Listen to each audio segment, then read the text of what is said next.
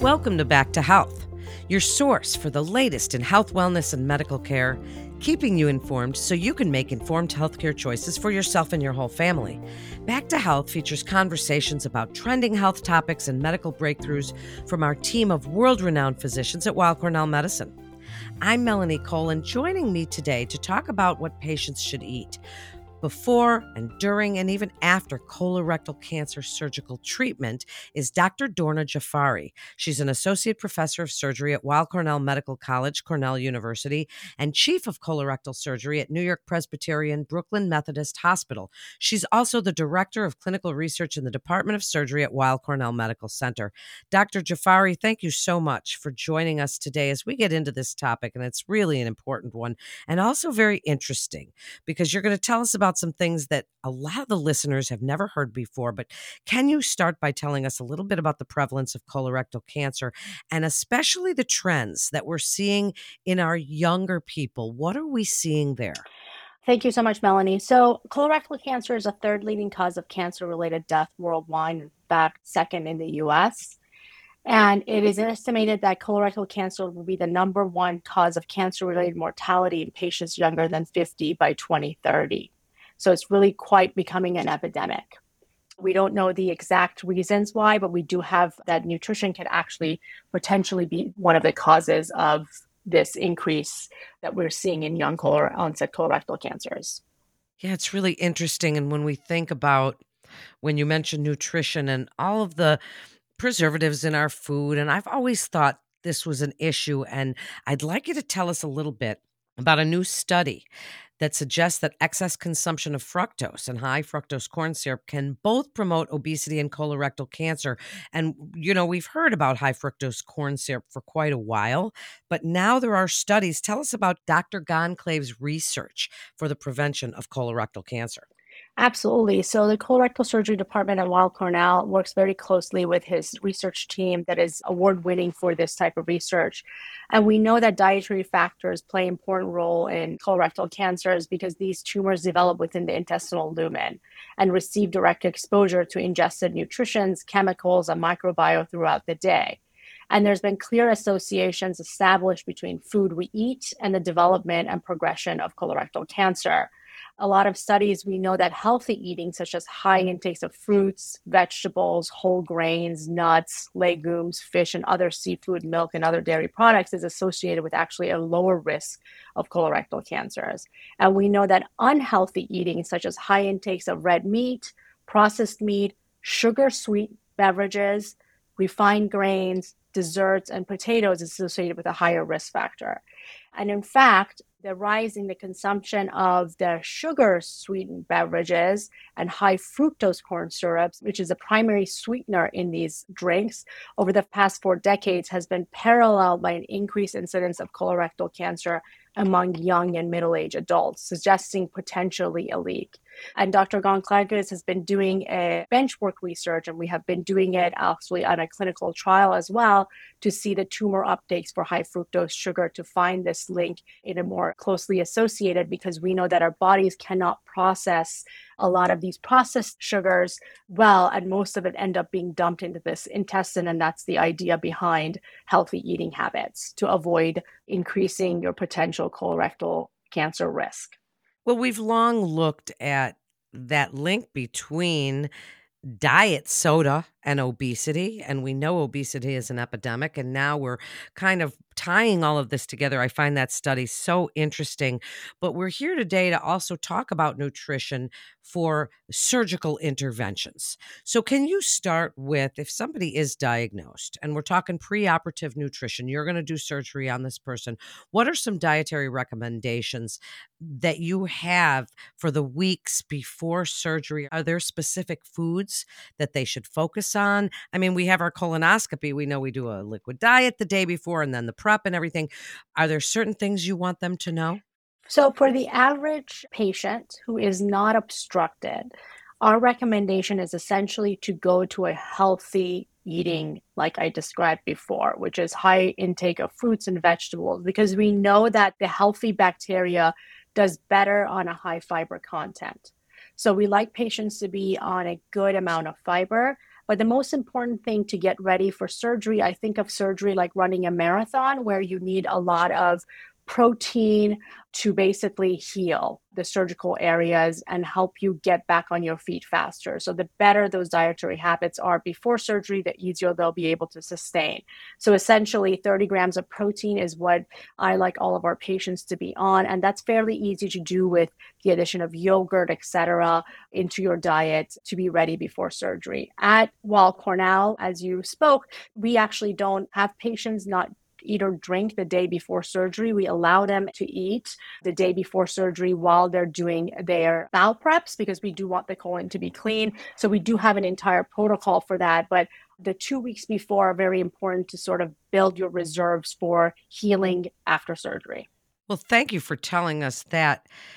How about weight management? As we were talking earlier about obesity and the links to colorectal cancer and all sorts of other diseases, what about weight management? Does that play a role? Is this something that you discuss with your patients before they are getting ready for surgery? Is there anything they can do, or do you not want them to think about that at that time? So, we do speak to patients because, as you know, obesity does increase the risk of surgical complications. That's well established.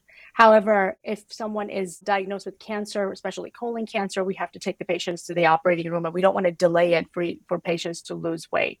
So, again, the most important thing is really to have healthy eating habits and getting rid of soda out of your diet, sweeteners, and going to a Mediterranean diet, which has actually been the only diet shown to improve survival rate for cancer, is important. So, we say a lot of olive oil, fish, legumes is the way to go. So, from a weight management standpoint, we don't anticipate that patients are going to lose weight, but we do want to get them on a healthier eating habits for their future cancer care.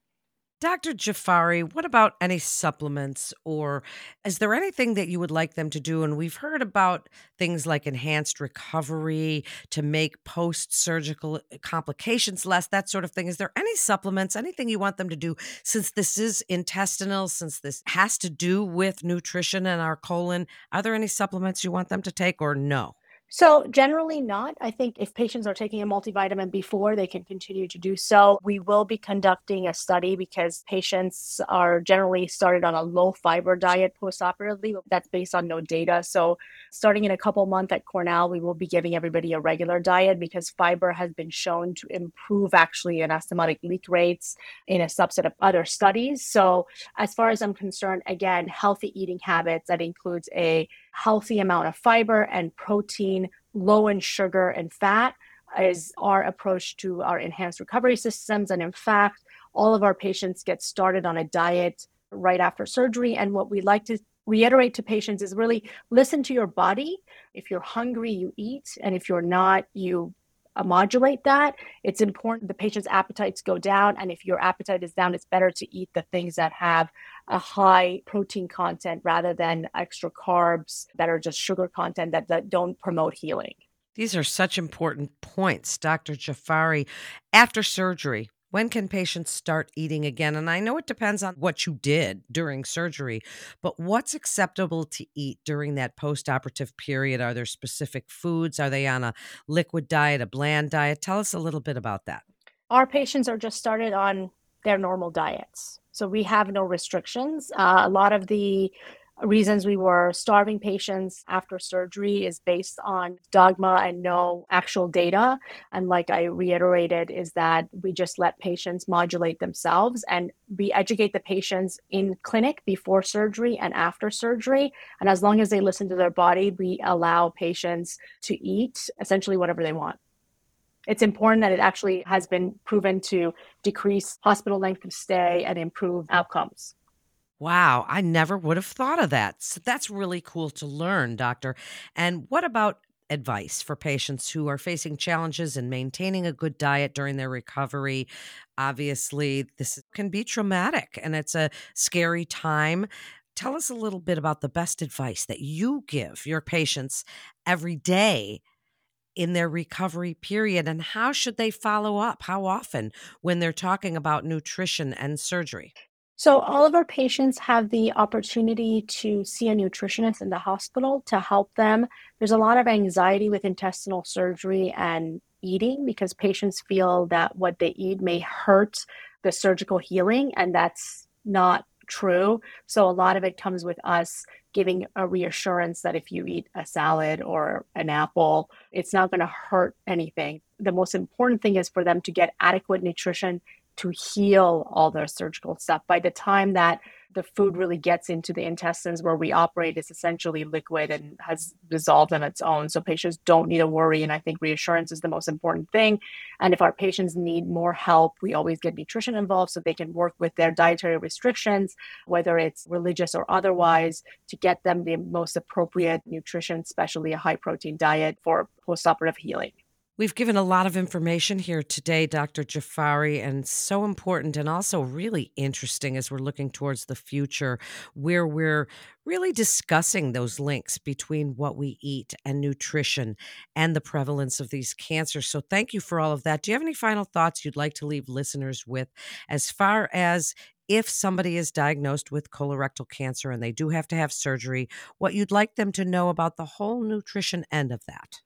I think that anxiety plays a lot of roles in it. I don't think people need to deprive themselves from eating a birthday cake.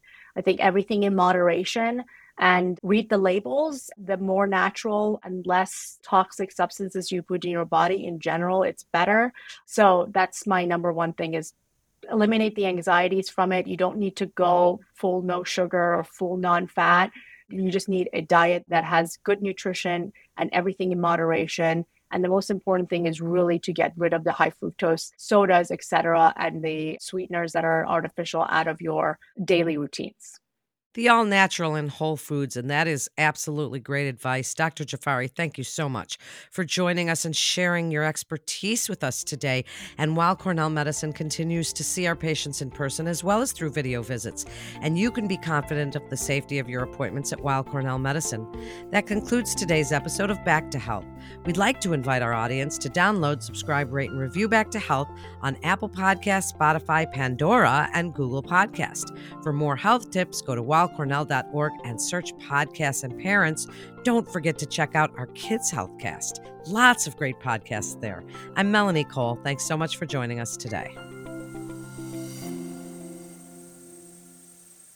Listen now to On the Mind, the new podcast from Weill Cornell Medicine, discussing the latest hot topics in psychiatry, psychology, and mental health. Join Dr. Daniel Knoepflmacher as he explores recent research and cutting edge clinical care with leading scientists and providers.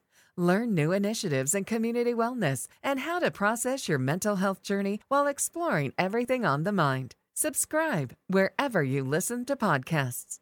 All information contained in this podcast is intended for informational and educational purposes. The information is not intended nor suited to be a replacement or substitute for professional medical treatment or for professional medical advice relative to a specific medical question or condition. We urge you to always seek the advice of your physician or medical professional with respect to your medical condition or questions. Weill Cornell Medicine makes no warranty, guarantee, or representation as to the accuracy or sufficiency of the information featured in this podcast, and any reliance on such information is done at your own risk. Participants may have consulting, equity, board membership, or other relationships with pharmaceutical, biotech, or device companies unrelated to their role in this podcast. No payments have been made by any company to endorse any treatments, devices, or procedures, and Weill Cornell Medicine does not endorse, approve, or recommend any product, service, or entity mentioned in this podcast. Opinions expressed in this podcast are those of the speaker and do not represent the perspectives of Weill Cornell Medicine as an institution.